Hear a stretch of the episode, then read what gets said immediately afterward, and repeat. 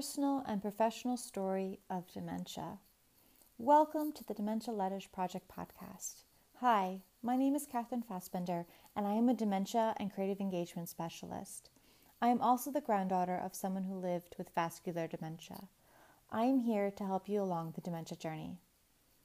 My story starts in sixth grade science class.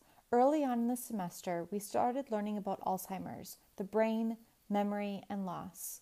A girl in my class who had stated she knew no one with dementia said, In my family, we call that old timer's disease. And while the class was in an uproar of laughter, a pit formed in my stomach and my blood boiled. I did not understand this reaction, nor do I remember exactly how my teacher responded, but I knew in that moment I wanted to dedicate my service hours to aging. This aligned with the fact that I've always felt more comfortable with those generations older than myself, which is a common starting point for many aging professionals. As middle school progressed, I wanted to learn more. I didn't talk about it much because part of me still really wanted to be a piano teacher or an art teacher or do something in psychology. It was clear after learning about art therapy and music therapy that this is what I was meant to do with my life in a way that was more than a personal ministry but also a profession. Throughout high school, I explored the creative arts therapies in aging. I was frustrated, excited, and saw clearly how I might fit into this field. Up until this point, my work was solely volunteer, still not knowing the depth of what it means to live with dementia. This all changed in 2005 when my grandmother was diagnosed with vascular dementia. From the granddaughter's perspective, things were off and grandma seemed depressed. But because my grandfather had passed away in 2003, I had assumed the two were related. Well, I was not entirely wrong, but it was more than depression. My parents loved and cared for my grandmother deeply and were bold enough to take her to see a new doctor. This new doctor was and is incredible. It was she who diagnosed my grandmother with vascular dementia. The years of high blood pressure were finally taking their toll. A previous doctor once told my grandmother she would never have dementia. He was wrong. The new doctor rearranged my grandmother's medication and set up a care plan that involved her care and compassion every step of the way. Because of this, my grandmother was able to live in her home until 2008 with a higher quality of life than we could have originally pictured.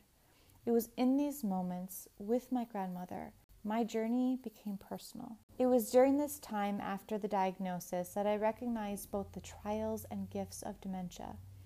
In my time as a secondary care partner, I saw the effect of creativity and music, of the beauty that can continue through dementia. I saw my grandmother's wit and her passion to serve others aid her quality of life. I saw how families struggled to maintain their relationship with her more than that, I now understood on some level the rush of emotions family feel for their loved one when they think they're not being cared for to the quality they would like to see. I could relate to the specific fear of the unknown that accompanies this dementia journey.